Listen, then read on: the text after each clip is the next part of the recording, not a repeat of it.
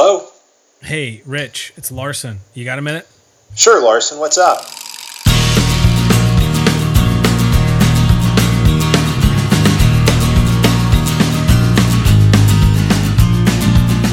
Hello and welcome to the Got a Minute podcast. This is Larson Hicks, and I'm joined by Pastor Rich Lusk. It's good to have you here, sir. Uh, welcome great, back. Great to be with you, Larson.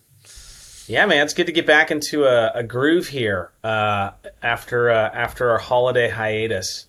So, uh, so it, it, was a great uh, great conversation last week. We talked about um, Genesis three, and man, that got my that really. Um, I feel like you mentioned uh, Van Til and how every question he was asked kind of took him back to Genesis three, and I feel like I've I've felt very Van Tillian since that conversation because I'm I'm I'm doing the same thing. like every conversation, I'm like, well, really, really, you got to go back to Genesis three. Well, um, I want to let, let, me let me yeah. jump in here and put in a plug for Van Til because I think Van Til's yeah. been uh, Van Til's probably always been widely misunderstood by both critics and fans of his. I think hmm. sometimes uh, his fans really do treat Van Til's presuppositionalism as a kind of fideism. You know, we we believe the hmm. Bible, we, we you know we accept the Bible, and uh, you know then that that that functions as our authority and that kind of settles everything but we can't really give reasons for why we believe the bible and then on the other hand you've got people who are critics of van til who think that van til dismissed uh, anything that might come from natural revelation, uh, mm-hmm. any use of reason, all of those are horrible misunderstandings of Van Til. Van Til actually argues for the truth of the Christian worldview from what's called the impossibility of the contrary. Uh, nothing mm. contrary. So, so, so basically, what he says is, we can talk about all these different ways that we glean knowledge about the world through reason, sure. through sense experience, and testimony that's passed down to us, and so forth. Uh, we could talk about science. We could talk about ethics. We could talk about aesthetics, uh, and so on. But what Van Til argues is that all of those things presuppose the reality of the triune God. They can you can only mm-hmm. make sense of them if the triune God exists. So it's kind of like, um, you know, if I deny that God exists, um, that's like denying air exists. I continue to breathe. Right. I continue to breathe in the air even as I deny that air exists. Those who right. deny God's existence are still dependent upon Him in order to make whatever sense out of reality that, that, that they can right. uh, which you know even unbelievers by God's common grace are able to understand some things certainly. So that's part of it. The other thing is Van Til does not dismiss natural revelation out of hand. in fact, I think one of his most you know a lot of people read Defense of the Faith, which is a really good overview of basically the the the, the foundational argument for the Christian faith that you cannot make sense out of reason, science, or ethics without presupposing God.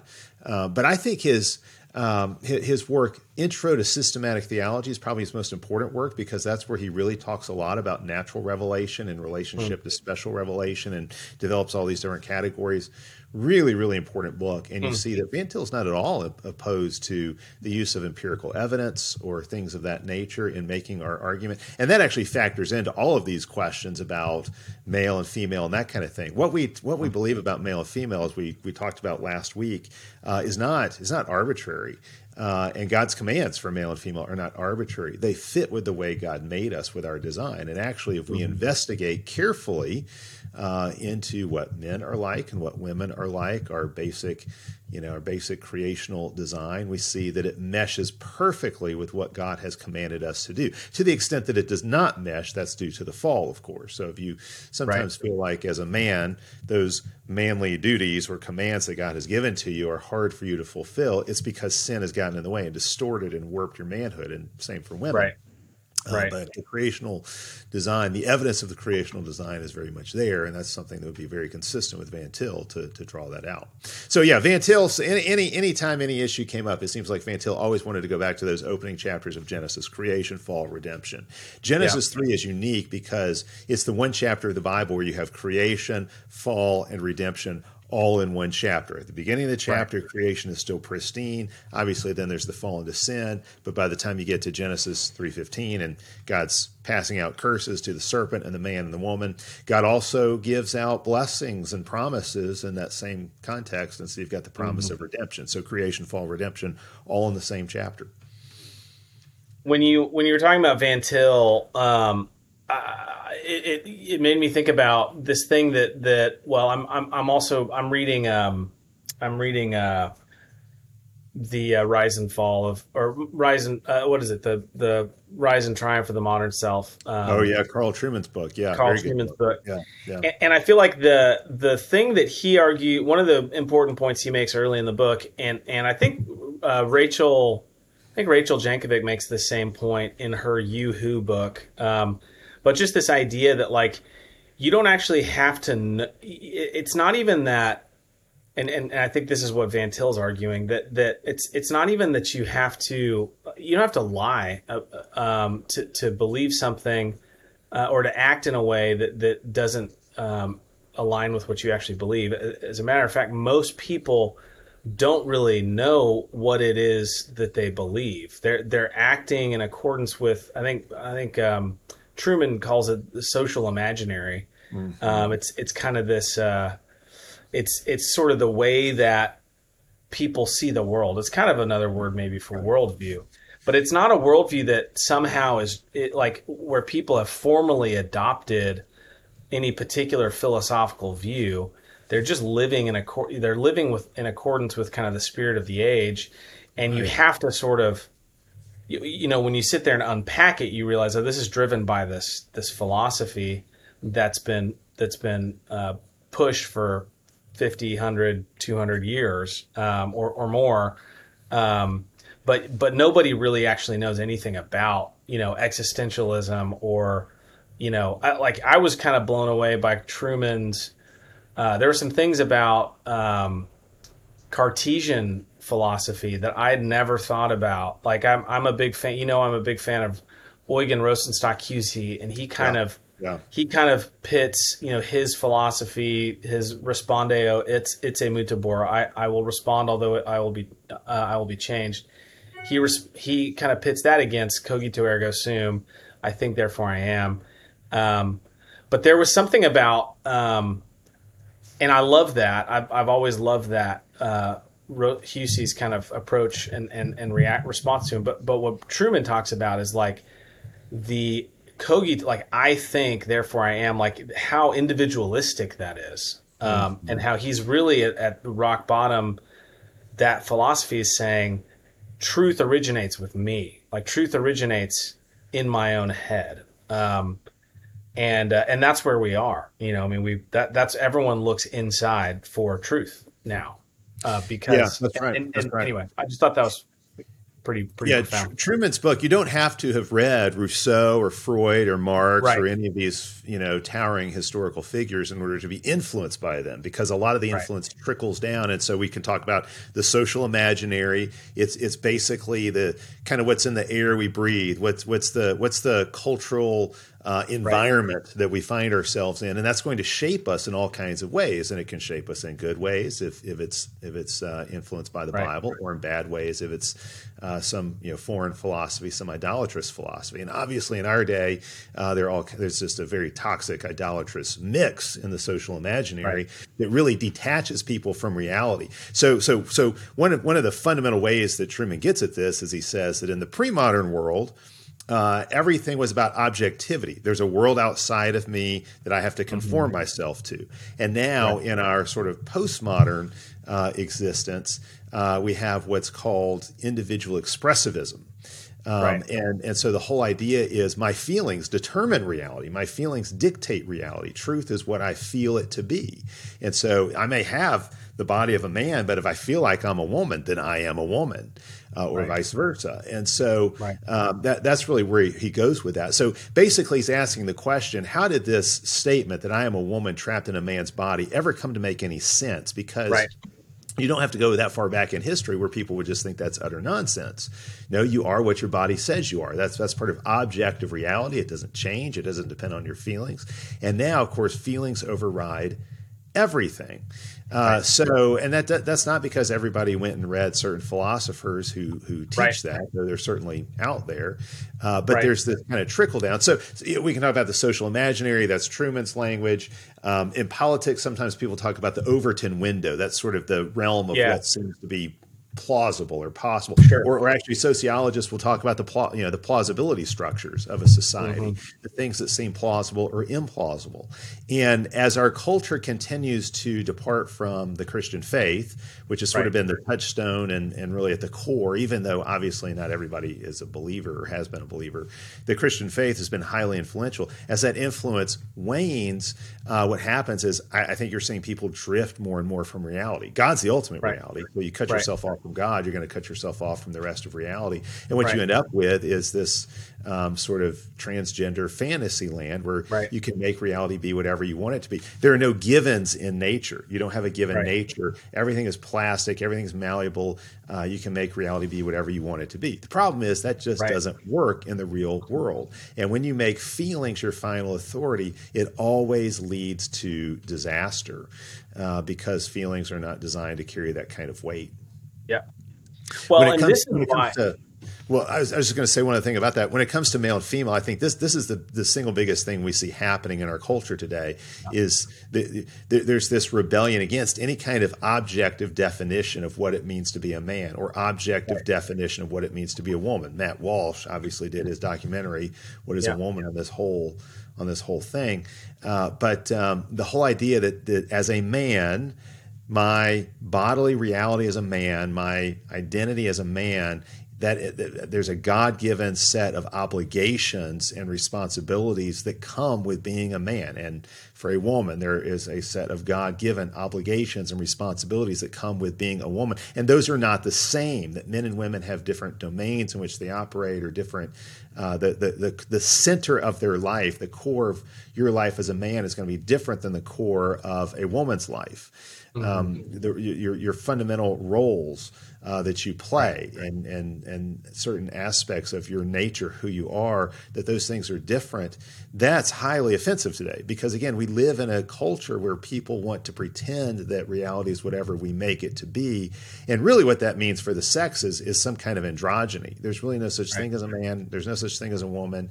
You can be you can be masculine if you want, even if you're a woman, or you can be feminine if you want, even if you're a man, or you can be uh, some kind of combination. You don't. You could be. Uh, you don't even have to know what you are exactly. Uh, you can say you're some combination or no sex at all, that you're asexual. So, you know, the, obviously, those are all departures from reality. Those are ways of rebelling against reality. Those are various forms of idolatry. But that's where we are as a culture. Yeah. Well, and I think I think this is an important way to set up our conversation again for today because because I think and, and we talked a little bit about this last week, but how is this social imaginary formed? If it's not formed by formal study of, of Rousseau and, and Freud and Marx and, and the and these these um, philosophers who sort of created these these ideas, where did how, how are they formed? How is it that everybody believes these things? And I think I think what Trueman would say, and, and certainly what somebody like um, James Jordan would say, is it's all about the stories. It's all about the stories you believe, the stories that you, uh, and and and right. uh, somebody like uh, Jordan Peterson would call them the myths. You know that the, the, these myths are these not myth in the sense that it's not true, but myth in the sense that it is deeper than true. It's it's it's a it's a lens for understanding how the world works, and so or philosophers so think, sometimes call them meta narratives, kind of the big go. overarching story within which we see yes. ourselves living. Yeah. Yeah, and that's and that's what that's what the that's what's forming our social imaginary, and and and and so you've got Disney and all all the different media, you know, Hollywood putting out stuff that sort of portrays a world through that lens and kind of helps flesh that out for people through stories. So you know, we could ask, have you read Rousseau? And nobody would, nobody has read Rousseau, but you could say, but have you seen the Marvel movies or have you seen right, Fill right. the Blank? And you know, and, oh yeah, I we I know all that stuff. Um, and so I think I think what uh what what you're pointing to in Genesis three is the fact that this is one of those essential myths or essential types, essential meta narratives for Christians to grasp. God, I think this is what this is what uh, Jordan and Leithart talk a lot about is, you know, God could have given us a systematic theology. You know, He could have mm-hmm. He could have said, "Hey, let me give you, let me lay it all out for you in philosophical terms." But but instead, what we get is a Bible that's mostly stories. Um, that's right. Right. That's right. and and this is like the story. You know, this is the story, and Christians because Christians don't don't understand it, don't see it, have boiled it down to a, a really really simple propositional truth. They're they're they've allowed their their um, worldview, their social imaginary, uh, call it what you will, meta narrative, to be formed by by other things, and and yeah. so are susceptible, are very susceptible to all of these lies that are just in the air today. Yeah, that's right. So the Bible is full of stories. It's full of poetry. It's full of wisdom sayings. Yeah. Uh, but also, the, you can look at the Bible as one big story. From beginning yeah. to end, it's one big story. And the, yeah. the prophecy and the poetry and the songs and the wisdom sayings, all that set inside of the story right. and contributes to the story. But the Bible, from beginning to end, from Genesis to Revelation, is one big story. We would say that is our meta narrative. It's the true story yeah. uh, of the world. It's the, it's the true story of God and His creation, the true story of God and His people, and so that's what's got to be foundational, and that's what provides the lens through which we are to look at the rest of reality, because we can say this is the big story we're living in. It's the story of God's creation, God's kingdom. It's the crea- it's the story of creation, fall, redemption. Right. Uh, and and so that's you know that that's how it all uh, fits together. So what I, you know we left off last time in Genesis three talking about the sex specific curses in Genesis three. So um, we we talked last time about how uh, the, the, the the particular roles and uh, callings that God assigned to the man and the woman are evident uh, in Genesis 1 and 2, even before the fall. So, for example, the man's headship does not come in as punishment for the fall. Uh, it's already established before the fall into sin that the man is the head. Uh, there, there's, a, for lack of a better term, a kind of patriarchal structure that's set up in the creation. Uh, and of course, that's not at all demeaning. We see that the woman is actually the crown and glory of creation. She is the crown and glory of the man. Uh, so there's nothing demeaning or deval or, or in, that in any way devalues her uh, sure. when we say that the man is the head. But they'll have different roles to play, just like in a dance between a man and a woman. Uh, in, in a classic dance, the man's going to lead, the woman's going to follow. They each have their part to play, and that's really a way to think about it. Or I talked about a choir. You know, it's the the whole the, the creation mandate belongs to the human race as a whole, to men and women.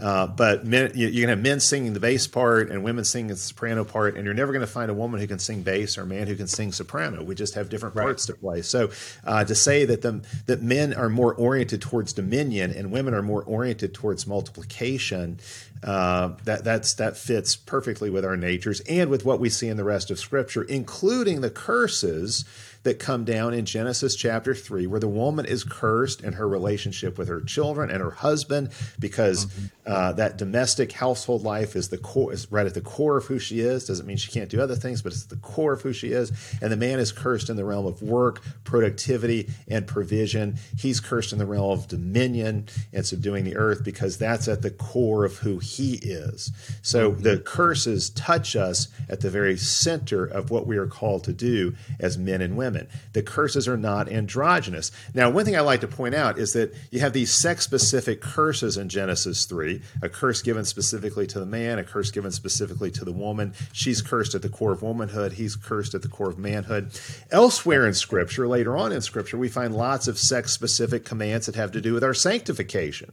Yeah. So when we talk about men and women growing in virtue and holiness and Christ likeness, that does not look identical in a man uh, and in a woman. It's going to look different. Yeah. For a for a, a godly man is going to manifest his godliness in masculine ways. A godly woman will manifest her godliness, her Christ likeness, her virtue in feminine ways. And so, if yeah. you've got, so just to, to take one very well known example, in Ephesians chapter 5, when Paul is giving commands about marriage, he gives certain commands to the to the man as the husband and as the head, as the Christ figure in the relationship, and he gives another set of commands to the woman as the church figure uh, yeah. in the relationship. And so the man is commanded to do things like uh, to, uh, to, to love and cherish and nourish his wife, and she's commanded to do things like submit, obey, and respect. Uh, so different commands, and of course, it's all it's pointed out uh, again and again that these are complementary. God commands um, the, the, commands that God gives to the man and the woman are complementary. God commands women to respect their husbands because men thrive on respect. And God commands husbands to love their wives because what a woman needs more than anything is to be loved and cherished by her husband. So there, there's a there's a fittingness again to these commands. There's nothing arbitrary about it. Uh, so I think that that's really really important to understand. Yeah, when when we talk about Christ, I, I'm this is one of those questions that could get me in trouble, but I'm just going to ask it anyway. Um, but you know, we talk about Christ likeness for for women. Um, I, am not. I'm cer- I certainly would would argue uh, and, and, believe that that women need to be Christ like. Um, but there's also um, there's also women also need to be church like. You know, they exactly. need to be bride yes. bride of Christ like. Like right. like their their model um, is the bride of Christ. It, it, it, and so there's obviously aspects of Christ's character that they're imitating as well. But but that but you know we're told in we're told in uh, in Scripture that man is the you know man is the image and, and representative essentially of, of, of Christ that that we uh, that men and that's why men don't cover their heads um, and uh, and women are the are the image and glory of their husbands. Um, so so that there is so I, I, anyway I think that that's but that we don't see that as I don't know if you've read Becca Merkle's book um, Eve in Exile. Yeah yeah um, that's a great book. but yeah, so she she talks a lot about this this idea that um, you know the, one of the the most glorious things about Christ is that Christ was an equal to God and and yet didn't consider himself as an equal but submitted himself to God. Yeah. And that yeah. submission is a glorious thing. That's right. Yeah, there's a kind of Trinitarian model, and I, I, think if you want scriptural support for this, you could go to 1 Corinthians 11, where uh, Paul actually says God is the head of Christ, Christ is the head of man, man is the head of woman. So there's kind of this I don't want to say chain yeah. of command that doesn't that, that's not that doesn't quite capture it, but there is a right. kind of hierarchical. Um, set of relationships there. So, yes, Jesus, as the eternal Son of God, is equal to his Father, and yet willingly and lovingly submitted himself to his Father to fulfill right. the mission that his Father gave to him. In the right. same way, uh, the woman is equal to the man, if we're talking about worth and value, but she's different in her calling. And, and so, uh, out of love and respect towards her husband, she's to submit to his leadership. And in doing so, according to 1 Corinthians 11, I would say the man woman relationship, the husband wife relationship, actually is patterned after and revelatory of the Trinitarian relationship right. of right. the Father and the Son. So it's really interesting. Yeah. In, in, in 1 Corinthians 11, the wife's submission to her husband's headship manifests the Trinity in some way. Right. In Ephesians chapter 5, the wife's submission to the husband's headship manifests the Christ church relationship. That's what we right. usually focus right. on, and I think with yeah. good reason. Uh, yeah. But uh, but both both I think are, are, in play when we talk about submission, and then you can see that submission is really not degrading. It's submission. It's it's getting on board with your husband's mission and helping him to fulfill his mission. So another way you see this in the early chapters of Genesis, of course, the man names the woman, and she accepts. In fact, he does so twice: once before the fall, and again after the fall. And before the fall, uh, there's this naming, which indicates again his authority over her uh, before the fall into sin. After the fall, when he names her Eve, mother of the living, that's indicating this is what her role will be motherhood, which we'll come back and talk about more in just a minute, but mother of the living, that they've just brought death into the world through their sin, mm. but she's going to be the mother of the living, which means that uh, they have accepted God's promise. They are trusting in God's redemptive promise that he will send one who will crush the skull of the serpent mm-hmm. and who will reverse the effects of the fall. So uh, it, it's really a glorious thing there. And the woman, of course, will have her role to play in this work of redemption, which, of course, ultimately you see with Mary uh, giving birth to uh, to, to, the Messiah. Uh, but then uh, in, at the end of First Timothy chapter two, when Paul says women will be saved through the childbirth, I think that is a reference to Mary giving birth to the Messiah, the woman's role uh, as the as the mother of the Christ, the Christ bearer. Mm-hmm. But I think also it's a way of saying when women stick with the vocation God has assigned to them in Scripture right. and in nature, then they are uh, not as prone to wander off into sin and, and recapitulate the fall of uh, of the first woman uh, into sin. So, you know, here, here, here's a way to think about what happens in Genesis 3. And I touched on this last time, but I want to develop it a little bit more. When the woman falls into sin, you could say, in a way, she becomes, you know, she's deceived by the serpent. The serpent is still deceiving women today. He's still telling lies that, that women fall for. Um, and one of those lies, uh, you know, th- those lies can lead to discontentment. Um, one of those lies is that God does not have your best interest in view, or your husband does not have your best interest in view. With the command, you know, because we know that He had commanded her uh, to not eat of the tree of the of the knowledge of good and evil. God gave that command to Adam before He created the woman, so that's the only way she could learn it is from Him.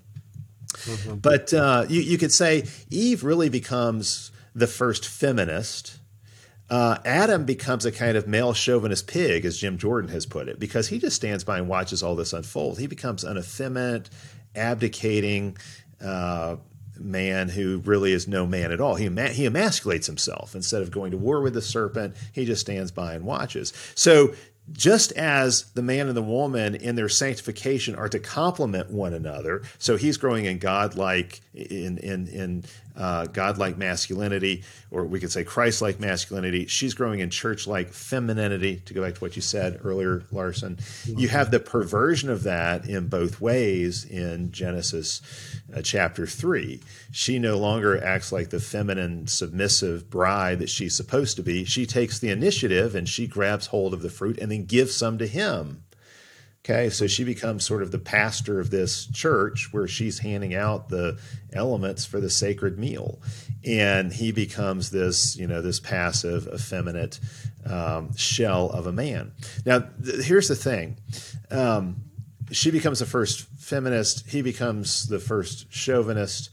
Um, I would say that you know in, in our culture today, you know we've got uh, you know you got kind of the alphabet soup of sexual perversion LGBTQ and, and all that goes with that. I really think if we really want to understand the LGBTQ movement and what's going on with all of this sexual confusion in our culture, you have to put an F in front of it for feminism. Mm.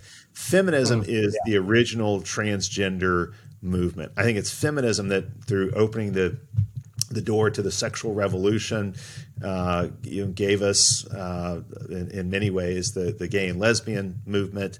Uh, but but I think now you're seeing that trickle down to transgenderism. So I say instead of talking about LGBTQ, we need to talk about FLGBTQ. Okay, so FLGBTQ. So uh, I know F sometimes gets used in other ways as just an abbreviation, but you get where I'm coming from with this. I mean, feminism is at the source of this. It's at the root of this. Okay, uh, so FLGBTQ. Um, what do I mean by that? Well, feminism is all about role reversal and androgyny. Mm-hmm. It's about trying to get men to sing soprano and it's trying to get women to sing bass. Uh, yeah. That's really what it's about. It's not enough to be a part of the same choir, it's that the roles have to be reversed. And so it, it, it has created all kinds of confusion and I think you're seeing that confusion start to play out. It's in slow motion, so in, if you're not really paying attention, it may not, you know, you, you, can miss certain things that are going on. But you're seeing all kinds of confusion now play out. And I think what's happening, especially with young women today, is young women have been, in many cases, greatly radicalized uh, and this is this is the ultimate outworking of feminism in our society. So there was an article actually that just came out the other day, and I'm drawing a blank on the name of it, but basically it was it was sort of you know what's the end game with the single woke female hmm. uh, that now is so common. Um, women who are not married have no interest in marriage, little to no interest in children, uh, totally focused on their careers. And these are women who are mostly in their 20s and 30s, but may, maybe also into their 40s. But if you look at, say, for example, um, voting patterns, um, married men and women both tend to vote conservative. Okay. Mm-hmm. Um, single men tend to vote conservative. Single women, more than any other group, skew hard to the left to, mm-hmm. towards progressivism. And uh, so, um, and this is something to really keep an eye on because what you have is now a, a, group of women who have been told that marriage is this oppressive institution. They want nothing to do with it. They want to live sexually libertine lifestyles because they think that's truly empowering. Uh, they want to be able to dress immodestly and then accuse men of objectifying them. Um, they, so there's just there's a lot of um, you know they're totally focused on their careers thinking that's what's going to fulfill them and that children would just get in the way of that so they don't want children. And you're going to see as this group gets older uh, you're going to have a lot of women. Scott Yenor actually has addressed this too. I can't even remember who who, who wrote wrote the article that I'm referencing, and maybe we can put it in the in the show notes if people want to take a look at yeah. it. But Scott Yenor also has addressed this pretty extensively as well. Um, the misery of modern woman.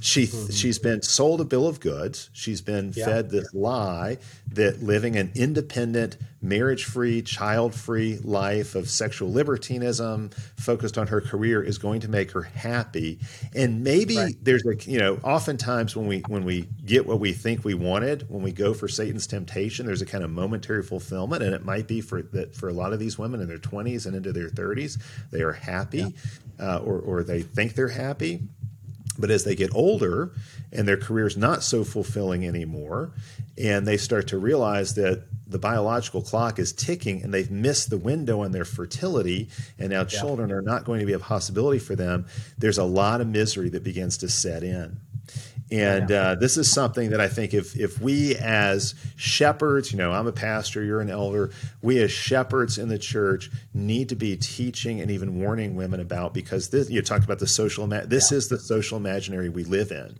that the yeah. fulfilled life for a woman today is a life independent of, of, of, of, a man, not dependent upon a man in any kind of way, uh, focused on career. Children are perhaps a life accessory if you want them later on, but probably going to get in the way of what makes you most fulfilled. And so it's really a rebellion against uh, motherhood. Uh, it's, yeah. it's, a rebellion against being a wife and, and, and all that comes with marriage, but it's also rebellion against motherhood. It, it's a rejection of that name, Eve, mother of the living.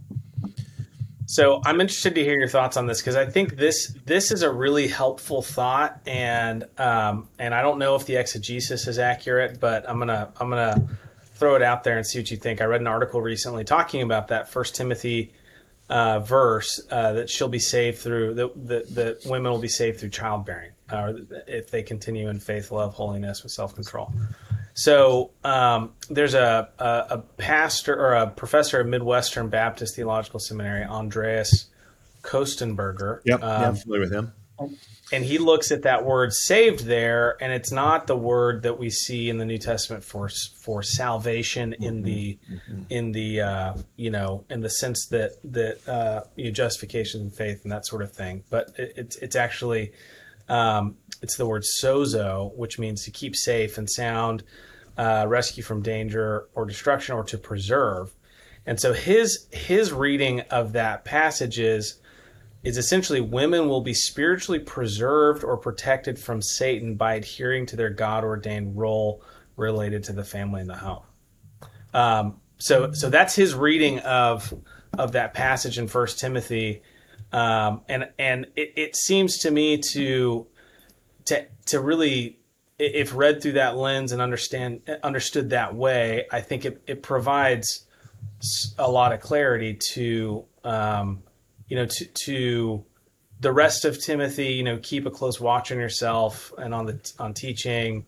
You know, um, uh, persist in this for so for by so doing uh, you will save both yourself and your hearers um, and just and just you know New Testament teaching on you know not permitting a woman to teach and and things like that. It's it's it's alluding back to this concept that that you are that you are saved, you are you are you are fulfilled, you are going to be um, kept from grave temptation um, and danger by adhering to God's ordained design for Yeah, I think that's right. So I, I would actually say that there's a little bit. I think I think Kostenberger's right. I would say there's a little bit more going on there, and and this is why. And I'll just read the verse. This is this is King James. Notwithstanding, this is 1 Timothy two fifteen.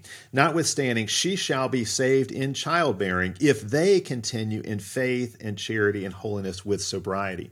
A couple interesting things here. One, she shall be saved if they continue. So a, a, a, shift from the singular she to the plural yeah. they to women in general. Also, in childbearing, actually in the Greek, it is in the childbirth. Uh, mm. It's got the definite article there. So I think the first part of the verse there is redemptive historical. It's talking about the woman's role in redemptive history. Uh, a woman uh, brought, you know, a, a, a, woman sinned first, you could say. Now, obviously, Adam was sinning right alongside her, but she's the first to eat of uh, of the fruit. Uh, the, the, the tree of the knowledge of good and evil. But the woman's going to have a role to play in redemption as well. Uh, in that she is going to be the uh, the one who bears the Messiah into the world. So this goes back to Genesis three fifteen, what we talked about last time, uh, the seed of the woman. The woman will give birth to a seed, and all throughout the Old Testament, the Old Testament really, in a lot of ways, is the story of the seed of the woman being preserved. So the woman and her seed. So, for example, mm. you know, yeah. it's so interesting. Right after this promise that the woman is going to give birth to a deliverer, a new Adam, a Messiah in Genesis three. Uh, what happened? You know, we'll skip over the Cain and Abel story, even though that's very relevant to this too. But as you read through Genesis, you keep running into these women who are barren. All the patriarchs of the uh, uh, uh, all the all the patriarchs' wives uh, in Genesis are barren. Well, that can't just be a coincidence. That that's right. just too strange. To just be right. a coincidence. Satan is stopping up their wombs because he doesn't want the mm. seed of the woman come into the world. And so again right. and again, God gives a miraculous birth to the woman, and the seed line is preserved. So these are women who are saved through the childbirth because they keep the messianic line going. At some point in in the future, this child's going to be born, but you have to get there. So you have to have generations continue. Uh, you have to have women giving birth. Um, in the book of Exodus, the, the the attack shifts to the seed himself, and Pharaoh wants to kill all the baby boys. So now it's not barrenness, but it's an attack on. It's not an attack on uh, the woman's womb, but the fruit of the womb. So the baby boys are supposed to be put to death, and of course it's the Hebrew, it's the, the Egyptian midwives who lie to Pharaoh. So Pharaoh has become a serpent figure. Okay, the serpent yeah. deceived the woman in the garden. Well, now the Egyptian midwives fight back using deception. So Woman was deceived. Now woman becomes the deceiver. That's justified righteous deception to protect those baby boys. Um, but then you continue on in the Old Testament. There's this constant attention paid to genealogies, uh, paid to um, you know the, and of course the line narrows down. We go from uh, from uh, the, you know, obviously, the whole nation of Israel chosen to be the one through whom the promised seed would come, down to the tribe of Judah and so forth. Uh, but then, of course, it all comes down to Mary.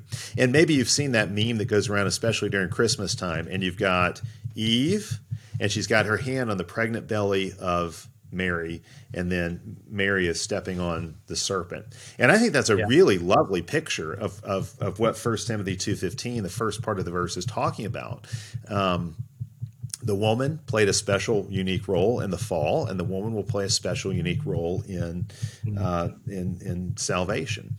So it's not that Mary becomes some kind of co-mediator, co-savior, something like that. Roman Catholics obviously have taken that way, right. way, uh, you know, in, in a very um, anti-biblical way but she does play a role in redemptive history in in the salvation of the world but then that be, you know mary then becomes the model for women. And so that's where I think then Kostenberger is right. What is obviously now that the Messiah has come, we're not awaiting the childbirth.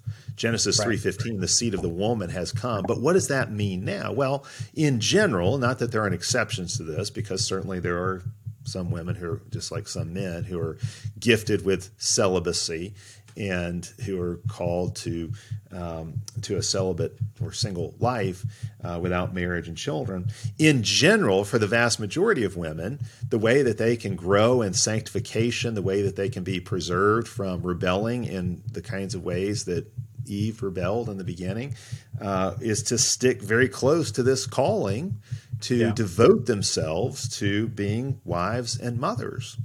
And so yeah. you see that in passages like Titus chapter 2. You know, Titus chapter 2 is really interesting because it tells us what the role of the woman is. Titus 2, older women are to teach younger women. This is Titus 2 picking up in verse 4.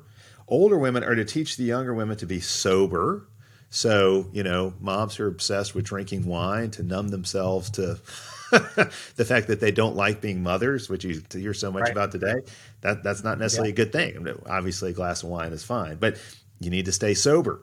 So, older women are to teach younger women to be sober, to love their husbands, to love their children, to be discreet, chaste, so to dress in beautiful but modest ways, to be keepers at home, that's a key one, to be homemakers or keepers at home, so to devote themselves to the household, to the good of the household, the well being of the household.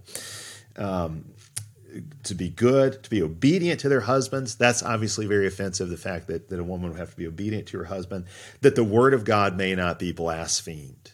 Because if a woman departs from these um, instructions, it's going to lead to the word of God being blasphemed. So we could debate what kind of content fills in. What does it mean to be a homemaker or a keeper at home?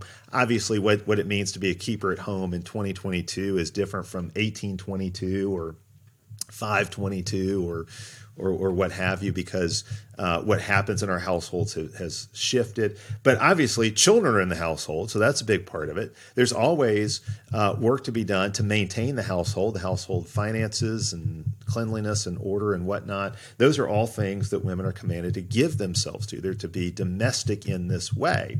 Now, some people say, well, does that mean that a woman can never have a job outside of the home? And I would say, no, that's not, it doesn't say that.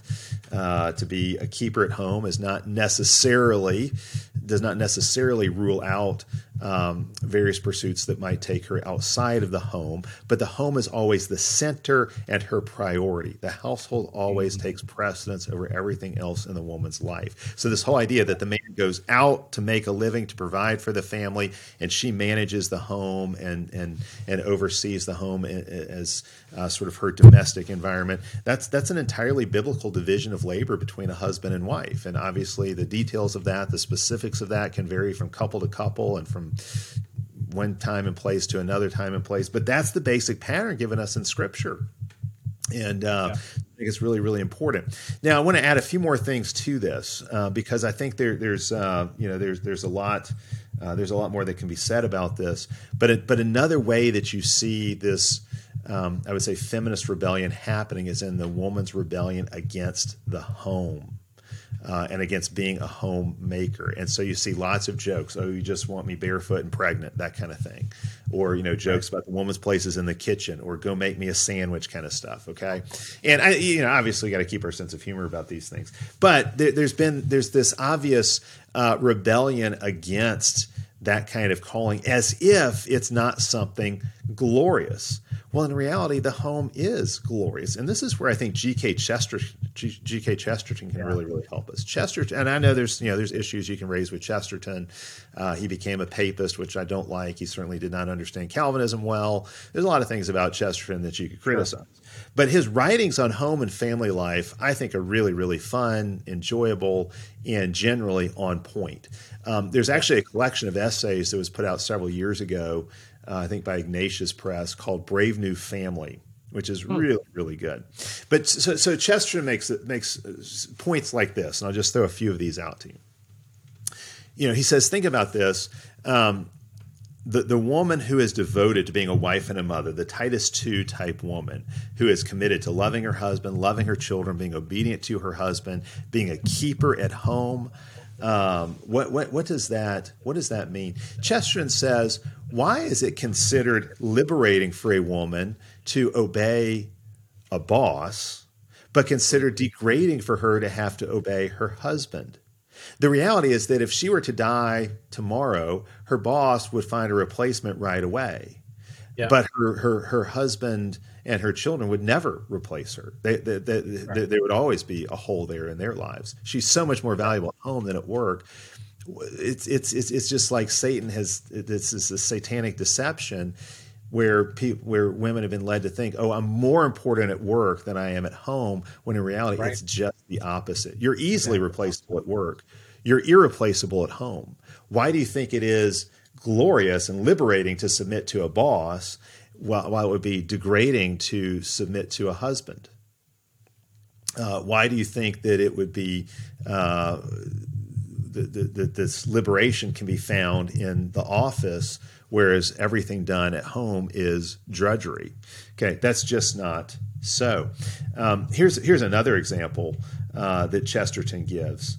Um, Chesterton, well, he, has got this line where he says, um, he says, uh, a feminist, he says the whole feminist movement is, um, you know, young women saying, uh, we will not be dictated to, and then going off to become stenographers, which of course we don't really have stenographers anymore, but a stenographer t- takes dictation. Okay.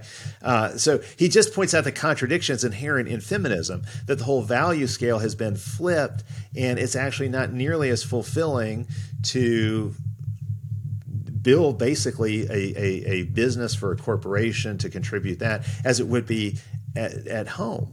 You know, why, you know, in the workplace, you're a few things to a lot of people.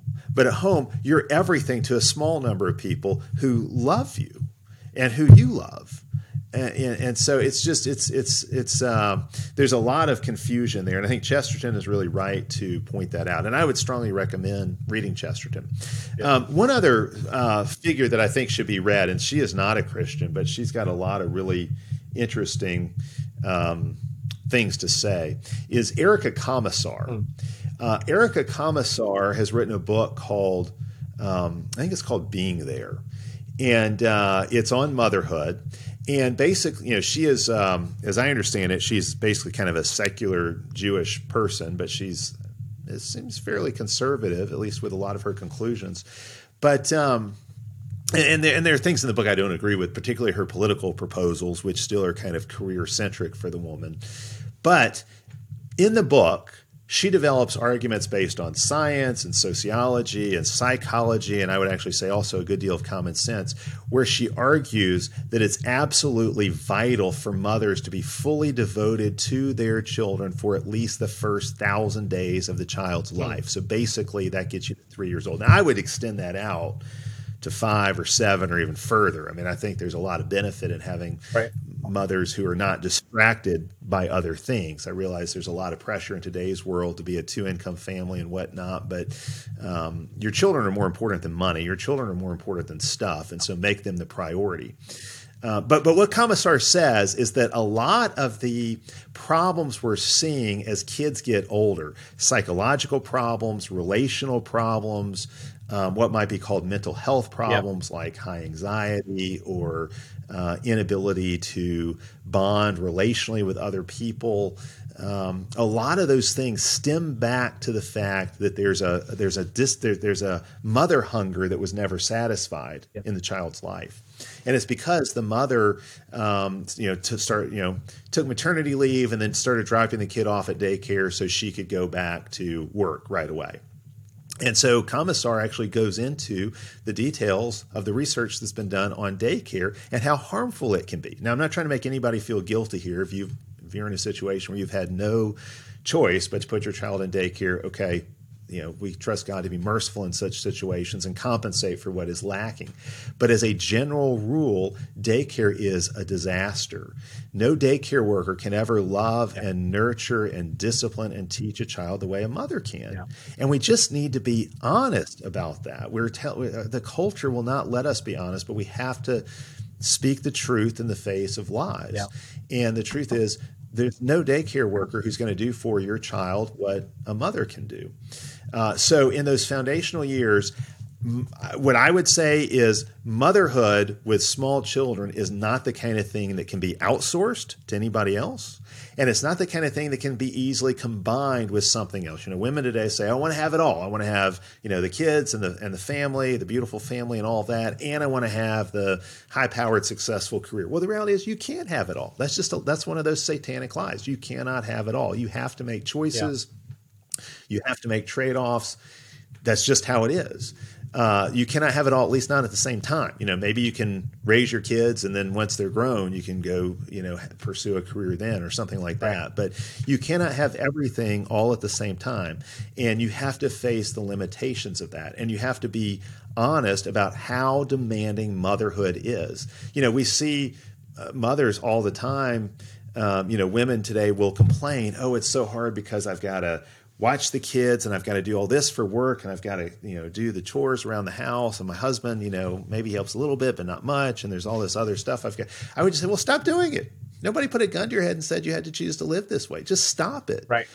Most of those things you're juggling, you should just drop them and focus on what is most important. Right. Which is going to be your husband and your kids. It's going to be your household. It's not going to be your your work, your career out there. Right. Focus on what's most important. Yeah. We can't say that kids are important and motherhood is not. If the children are our future, if, if, if the children are incredibly valuable, then motherhood is incredibly valuable too. And that means that mothers need to be set free to be mothers and to not have to deal with all the distractions or pressures of everything else that you know that our culture right now is is putting on them. Mm-hmm. Yeah, yeah. I I think there's a you know the I think the, the message that that we have to teach here um, that's so important is really what you, you've already said it a bunch of times, but just to reiterate that that that modern women have been deceived. You know that that that feminists are delusional, um, and they just objectively are delusional. I was I, there's a there's a YouTube a YouTuber that I've I've started listening to her videos. Um, Pearl is her name. I think I think her channel is like just Pearly Things, but she her whole thing is like she just gets modern women on her show and she starts talking to yeah. them about yeah. gender issues, about about dating issues. Have you seen this gal? But she, yeah. she's phenomenal. I mean, she cracks me up. But she's but she talks about. I mean, her statistics are on point. She talks about how, you know, 80 uh, women view 80% of men as unattractive you know? Um, and uh, and and and like some super high percentage aren't interested in a man who's under six foot and and that's only 15% of men. And and and something like dating apps which is like how most modern women are are are finding you know uh, a, a boyfriend or a spouse that only that women only swipe right um, like 5% of men, which means like only 5% of the time do they deem a, a man on the, one of those apps as worthy of even talking to. Women are highly, highly selective. Super selective. And, and the funny thing is, you know, not funny, but crazy thing is that at the same time, the, the rates of celibacy amongst and, and involuntary celibacy among men, you know, so, some th- that rate is just rising and rising and rising. So men are having less and less sex than they've ever had um, since like the 50s, and and it's because uh, it's because women are really selective and they're all sleeping with the same small percentage of men. So they view all men as terrible, but it's because the men that that they're hooking up with are the are this small little percentage of men. Um, well, psychologically, yeah, you're, you're exactly right. Psychologically, this is what's happening. And see, so feminism and the sexual revolution go hand in yeah. hand. Okay, feminism is kind of the political side of it. The sexual revolution is kind of the yeah. social side of it. So, and, and both were all about breaking down uh, not just norms for men and women, what's expected of men, what's expected of women, but also breaking down sexual, tr- traditional Christian sexual morality. Right. And, and, if you go back and you read the early feminists, they're very explicit about this that uh, that they know that in order to quote unquote smash the patriarchy, they have to destroy.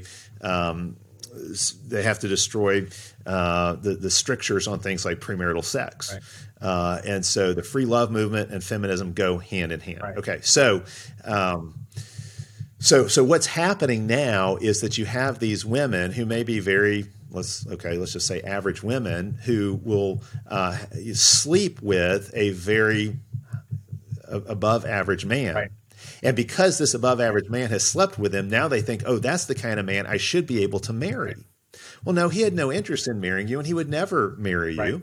He was just using you for sexual gratification. Yeah. But now she, the the term the red pill guys use is alpha widowed. She's been alpha widowed. She has slept with an alpha, mm-hmm. And she's decided that's what she wants. And because she had, this guy had sex with her, that means that's the kind of man that she can get. Right when in reality her prospects for marriage are actually much different yeah. and it may not be the guy with you know six foot tall uh, six figure salary six pack six pack abdomen, you know, that kind of thing. Uh, she, she, she's not going to get that kind of guy. And, right. and she has to be realistic about her prospects. But because a guy like that had sex with her one time, she thinks that right. she can get that kind of right. guy. And so it just really skews the dating totally. market. So a lot of women have sort of priced themselves out of it because their, their, their expectation, expectations and all these other things are way out of alignment. Now, of course, as Christians, we would say obviously the most important thing is that you marry a, a, a fellow believer. You know, you have to marry in, in the Lord, in the faith. Uh, and, and we would put a much higher premium on character. But we would also say these other things like physical attraction and whatnot are important. They do matter. Marriage is a sexual relationship. And so sexual attraction does matter. Uh, there's no question about that. We're not Gnostic. We're not denying the importance of, say, physical beauty or something like that. Right. But the whole, the whole whole dynamic between men and women has been destroyed. It's been disrupted by um, by sexual promiscuity, by f- widespread fornication. Yeah. It's just thrown things way off. So, uh, so again, yes, now you have these women who have stand who have completely unrealistic standards right. for what they expect in a man, and then you got all these men who are, you know, it, it's kind of it's it's um it's kind of, it's it's really like in in a in ancient polygamous societies, people oh polygamy, you know, was so bad for women well, the reality is polygamy was bad for everybody. Right. It was bad for men too. Right. Um, obviously, you know, women having to share husbands, that's far from ideal. Right. The plus side is that they were generally sharing a really high status man. Right. It was only really high status men who could have multiple wives. Right. But just think about this: for every man who took a, a, second or third or fourth wife, there were one. You know, there was one man or two men or three men or four men out there who got no wife That's at right. all. Yep. You know, so again, I don't know if this is really accurate or not, but you know, supposedly the the studies show that something like sixty or seventy percent of men who have ever lived have not reproduced.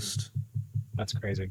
Uh, that, that, that, it's actually less than 50% of men who have ever lived who actually got to reproduce themselves because uh, there were not enough women to go around because there were some men who took more than one wife. Right. You know, the powerful, wealthy men would take more than one woman. Yeah, I think that the, so, the way I've always I've always thought about the sexual revolution. It's it's I mean it's obvious because I'm a man, so I'm I'm hearing it through the lens of of a man and thinking, man, men, you know, we are such scumbags. Men are such scumbags, and the sexual revolution is just a great example of how how bad we are. And and you know, not to take anything away from that, that's all true, well and good.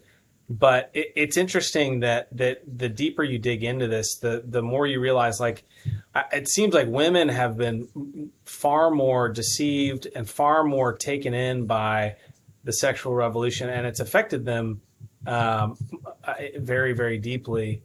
Um, it, it, the other thing, this is kind of connected, but the other thing that's interesting to me is, well, there's a couple things. One, one like First Timothy, we're talking about the passage, you know, where women are saved through childbirth, but right before that, Paul's saying that he doesn't permit a woman to teach or exercise authority because because Eve was deceived. The woman was deceived, right? And so it's like the man was man was made first, and the woman was deceived. That's right. That's right. And yeah. so it's like so so this this idea that women you know it, it, all starts somewhere. I mean all these again nobody comes to these you don't become a modern feminist woman by uh, assenting to all of the propositions. You, it's just it's just as we talked about at the beginning but there's all these different Subtle pieces have to fall. One is that you have to become an authority you know unto yourself uh, in some way and reject the idea that you can be taught or should be taught by a man mm-hmm. um, or by scripture It's written by a bunch of men, right?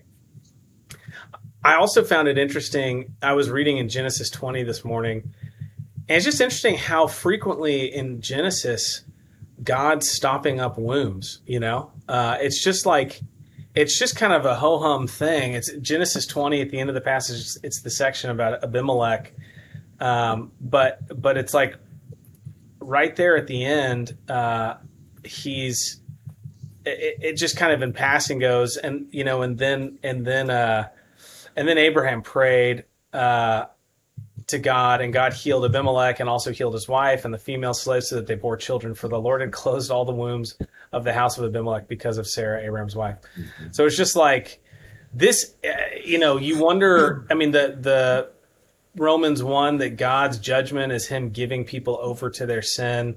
You just wonder how commonly when when God sees rebellion uh, in women that he just gives them over and shuts their wombs and, and, and that their sexual promiscuity and their lack of children is just it's his judgment you know? I mean they view it as their own independence and freedom but it's really it's really just god judging them. Yeah that's right that's right. Um, you know there, there's this saying in proverbs and it's really about wisdom. All those who hate me love death and that's what we're seeing in our culture. It, it, a rejection of god's wisdom a rejection of god's ways a rejection of god's himself. I said when you reject god you reject reality. Okay that's true. But when you reject god you also reject life. Yeah. and you choose death and that's what's happening. So you have people who, you know, so they have fur babies and they count their pets as their children because right. they're not going to have any children of their own. Well, that that's that, that's lame, pathetic, and stupid. Yeah. Um, it's not. It's having a dog is not the same as having a baby. You have not been been fruitful and multiplied just because you have a couple puppies or cats around. Right. You talk about the social imaginary. Consider this. This was um, President Biden on Twitter uh, in in the aftermath of COVID. This is what he said. Okay, it's a quote from Biden. Nearly 2 million women in our country have been locked out of the workforce because they have to care for, ch- for a child or elder, elderly, I'm sorry, elderly relative at home. Okay, Biden was lamenting the fact that COVID drove women back into their households. They had to care for their own children and aging parents as if this was some great tragedy or right. injustice. Yeah. See, if you operate on feminist, androgynous principles, if that's your presupposition, then anything men do that women don't is considered an injustice. Mm-hmm. Okay? It, it, can't be because men and women are different and might choose different things. It's got to be because there's some sinister injustice right. at work.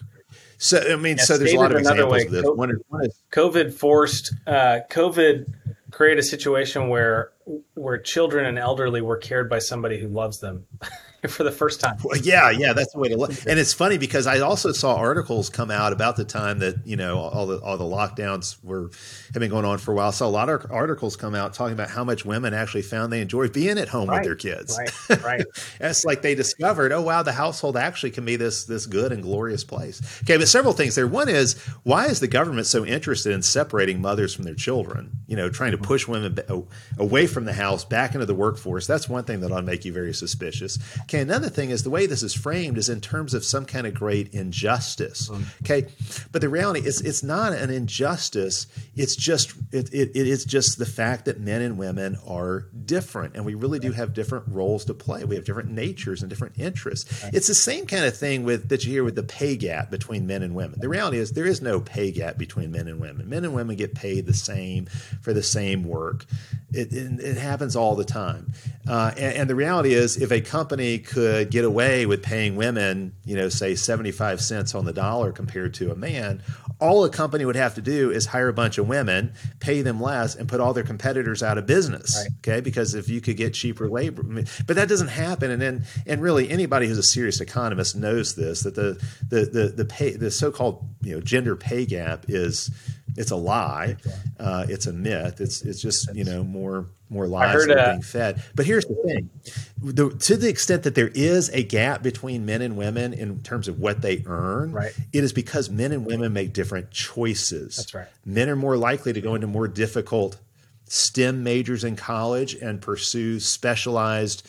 Uh, type of work that requires many more years of training and then work longer hours. Yeah. Whereas women tend to want uh, jobs that are more family and home friendly. I mean, you go back to Simone de Beauvoir, I think is the one who said this, one of the, again, one of the architects of modern day feminism, who said women must not be allowed the choice to be at home with their children because if given the choice, too many women will make that choice. Mm. So again, the whole idea we got to get women out of the home and into the workforce. That's the key because that's that's what kind of does away with sex differences. Well, and that's we that's what's happened. Pretend to be androgynous in the workforce. Yeah, I mean that's what's happened in the modern world is is it has become so socially uncomfortable for a woman to stay home. She has to answer this question every time she goes out in public. Like, what do you? What do you do? What do you do all day? Where do you work? Right. Yeah. Right. And so it's become so shameful um, that that that that that's essentially been accomplished. Yeah. The stat. One of the stats you hear. I've heard Jordan Peterson cite this a bunch of times. That I think it's Sweden is the most um, has been the most successful country yeah. in the world in in being completely egalitarian um, in in all of their policies and all of their schools and, and every every way, shape, or form. They've been the most thoroughgoing egalitarian country in the world, and and yet they show an even greater disparity, an even greater um, trend towards women, you know, choosing the caring fields like nursing and men choosing you know science and engineering. So so in places where yeah they, they yeah they, yeah they call this the Scandinavian paradox because yeah. the Scandinavian countries have been the most deliberate and intentional in trying yeah. to train people to, to, be androgynous. So we're going to eliminate sex differences when it comes to, say, uh, education and parenting. We're going to do all we can to eliminate sex differences, and and basically, you're not a male or female; yeah. you're just a person. I saw an interview, and, with, and uh, then and, and, sorry, go ahead. Well, I was going to say, yeah. So, so they were. The thinking was, okay, when we do this, we're going to end yeah. up with, you know, out of our engineers, it'll be fifty percent men and fifty percent women, and nurses will be fifty percent men and fifty percent yeah. women, and elementary school teachers will be fifty percent men and fifty percent women. And actually, what they found, and this is why they call it the Scandinavian paradox, their attempt to create this, you know, sort of egalitarian androgynous paradise completely backfired because the numbers skewed even harder towards the extremes. Right. So, given the choice, given the freedom women will choose, yes, nurturing professions, and men will choose more technical professions. Right. Right. It, it's just, and, and that's the, and and you cannot say that's an injustice. It's just realities because right. men and women are different. One of the things, one of the things feminism has done, and so this this is this is a little bit related to what to the Scandinavian paradox, but it's also a little bit different feminism has had this tendency to take what were considered in the past male obligations mm-hmm. to and then to rebrand them as male privileges and then to say well this privilege must be open to women so think about uh, the military okay men have always had an obligation to uh, be in the military. Not not necessarily that every man needs to go into the military, but the draft. So if your country needed you, if you're a male, you could be drafted. You could be forced to go and fight for your country. That was a male obligation. Men had that obligation, women did not. I remember during one of the uh, congressional abortion hearings, a, a, uh, pro, a, a pro choice um, congressperson was asking somebody, well, is there any, you know, do we put any laws on men's bodies like you're wanting to do with abortion? Where we, and I'm thinking, you know, the draft, that we actually force men to go to war. So, you know, uh, that's not my body, my choice at that point. Right. Um, so, you know, uh, it's not all comparable to abortion anyway, but that was the argument that was being made. But anyway, this was a male obligation. Women did not have that obligation. Okay. But then you had, because of feminism, women who said, hey, it's not fair that men get to be in combat and we don't. Mm-hmm.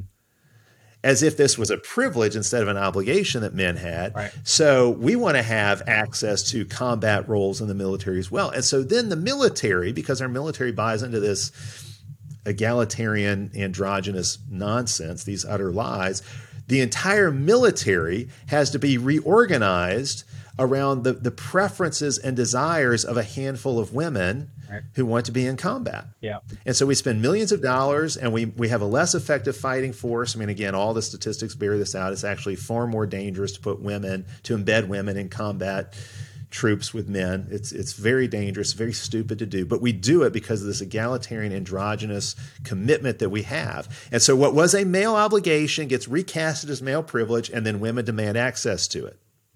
And then everything has to be reorganized in order to give women that access uh, that they desire so they can do, even if it's just a tiny handful of women, so that they can do what men have had to do. uh, and and there's a there's a kind of uh, craziness to it. And again, it's just, it goes against reality. And scripture is really clear about who has the obligation to defend the nation, uh, that it's an obligation that falls to men, uh, and that it's shameful for women to have to enter into combat.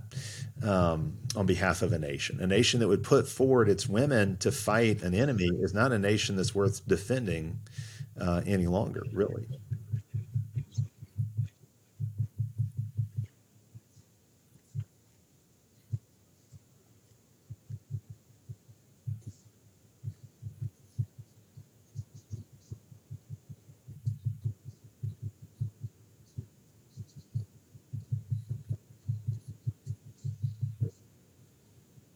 He said, I don't really know. Um, but he said, I also don't know why women models Yeah. make so Yeah. much more than men models. He's like, um, Yeah. in the fashion industry, said, Yeah, but it yeah. doesn't really bother I mean, me. yeah, but and, and I know I got in trouble for saying that, but he's exactly right. I'll tell you why. It's because uh, you know the, Venus and Serena Williams would be considered two of the greatest tennis players ever f- on the female side, and um, they both were beaten handily by the 200th ranked male player.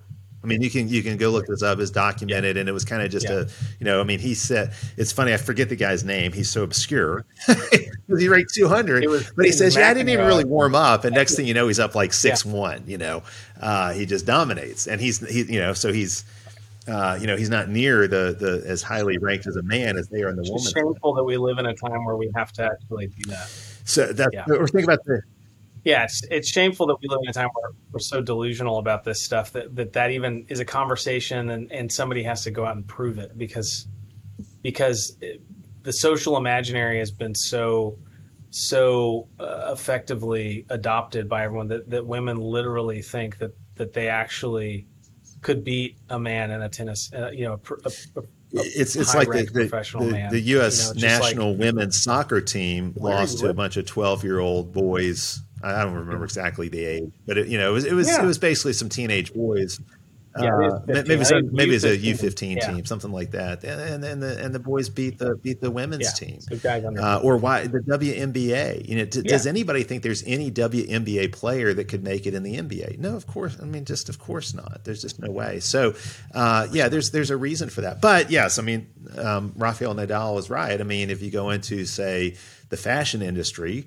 Uh, then it's totally different, and there it's going to be women making way, way, way more money Yeah. than than men. Uh, and again, this just has to do with differences between men and women, and differences in terms of what we what, what we value, or differences in terms of the natures of men and women. So uh, it's just the way it is, and it's not something we should fight. It's something we should accept as this is how God made the world. God made men and women different. Uh, we serve different roles, different purposes. We're, des- we're, we're designed and, and suited for those different callings that God has given to us. And that's the way it is. And that's very good. Yeah. Yeah. Well, my uh, my my internet's dropped in and out a couple of times here, so I don't have my timer to see actually how long we've been going. Well, You might- it's you been might be more than just a minute. end, but I'll tell you um, that. What are we looking like? Okay. Okay. Well, I figured. I figured as much.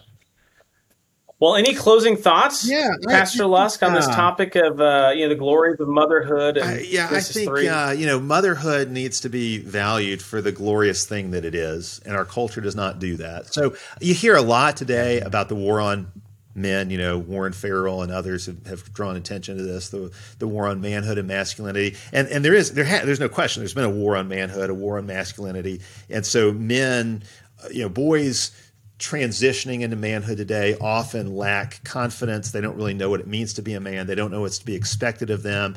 All of their role models on commercials and whatnot are very effeminate type men, not good role models at all for them. And so men have a lot of confusion. But there's also a war on femininity. And that war on femininity, I think, especially comes to expression in this war on motherhood, this attack on motherhood. And I think it's something that the church needs to lead the way in pushing back against. The church should be a place where motherhood is honored Yeah. and glorified and recognized uh, for, for the wonderful thing Yeah. that it is. And, um, and women need, need, to be praised and encouraged to pursue motherhood and to pursue being keepers at home or homemakers and, and using their gifts and talents in ways that serve the good of their household fundamentally. That should be the chief priority. Uh, so I, I, think that's really, really yeah. crucial. I think in yeah. terms of where we go from here, Larson, I think it'd be great to come back at some point and do an episode on raising sons and daughters. I know you've done some Sunday school teaching on that, and I've done some work on that too. But I, you know, because that that's really the next question, I think, is how do you raise sons to grow into mature men? How do you raise daughters to grow into mature women so that you'll have a, a generation yeah. of men who will embrace their calling to protect and provide and you'll have a generation of women who will embrace this high calling of motherhood who will want to be wives and mothers and see that as a glorious thing. And of course also how do you protect your kids from these lies yeah. of the sexual revolution and feminism and the FLGBTQ stuff all of that? So uh, all that's obviously really important. Right. Right. You know something interesting as you were talking there, Rich. I was thinking about, and and not, I don't want to overemphasize this, but I do think it's just interesting that that you know um, the stakes it seems like for women are maybe even higher in the sense that um, in the sense that you know uh, nature kind of runs its course and and men that whatever errors a, a young man may have he's probably through hard knocks through life he's going to start to God's going to kind of beat him up and teach him those lessons, and he's going to eventually figure them out. But but but you know, women have a biological clock, and if women really are preserved, saved through childbearing, if there really is a a um, an essential you know part of their life that that that uh, is tied to uh, and, and tied to their their holiness and their and their walk with the Lord that's tied to their role as a mother um, you know, this war is being waged against women, against femininity, um, you know, in the trenches with young ladies, especially, you know, on social media and TikTok and all these different places. And so, you know, if they can, if if if the world can capture your your daughter's imagination for just just a period there, you know, of of of of 10 20 years you know there can be ir- irrevocable damage yeah. Um, yeah. that's done right? And, and and and we've talked about it from the flip side probably before on this podcast too that that a woman's um, kind of peak buying power so to speak for finding the the best husband uh, is is a fairly short window. I mean t- you know 18 to to 30 you know i mean that's kind of your peak buying power as a woman uh, because because phys- the physical is so important to to men that that's going to be you know that that's going to be your peak time to find a find a spouse. And so and so again coming back to this like if if if if your daughters can be if their imagination can be captured by feminists just for those 10 years then the damage that, that can be done um, their options, you know, after those 10 years, if they repent and come to see the, the truth, their options are going to be limited, you know, um, they're not going to have the same options that they had uh, when they were when they were in that. In yeah, that you're exactly right, and that yeah, that so you're, you're exactly right about that. Uh, for for women, there is a biological clock. This is another one of those lies. What, what, what's happening now, I think, and again, this is just kind of a broad social trend. I'm not talking about in churches like yours or mine, where obviously you know we still have much more yeah. Uh, traditional and I would say biblically formed sensibilities about these things in general, but yeah, women are, are, basically are taking the approach that they want to live this fornicating, partying, career focused lifestyle right up to the last minute. And then right before that window of fertility closes, get married, have a baby, and then go back to the career. Yeah. Uh, and so they, they, and so basically, and, and this yeah. is why a lot of men have lost interest in marriage because they kind of look at it as, well, women want to party, you know, they want to sleep with that top five or 10% of men and that kind of thing for all these years. And then I'll just kind of get the leftovers, the scraps once she's kind of, you know, once the party lifestyle is worn out and her, her yeah. window of fertility is getting yeah. close to closing. And, and then, you know, men sort of feel like they're just getting the leftovers. And in a lot of cases, that's true. Of course, the flip side of that is you got a lot of men who aren't aren't doing anything with themselves in the meantime. They're not doing anything to, you know, if if if based on physical attractiveness, the stats you gave earlier are true, that most women are going to uh, pass over, say, ninety percent of men if it's just based on physical appearance. What does a man do to make himself attractive? Maybe we need to go do an episode on attraction sometime. But what a man can do, because what a woman will find attractive in a man beyond uh, appearance is make himself a confident, competent, dominion oriented man. And that doesn't necessarily translate into any particular income or something like that, although I think ultimately it probably will mean that he'll be much better off financially. But men who exude confidence and competence uh, are attractive to women over time. And that, that's really, really crucial. So uh, learn some skills. Um, learn how to grow in your own yeah. uh, vocation and how to make the best of your talents and abilities. Uh, work hard uh, pursue excellence. And the problem is, you got a lot of men today who have just dropped out of the workforce altogether. Uh, because they just they just don't see any reason for it. So yeah. you got actually more women in the workforce today than than men, which is just really a pathetic commentary on the state of, of manhood in America today. It is.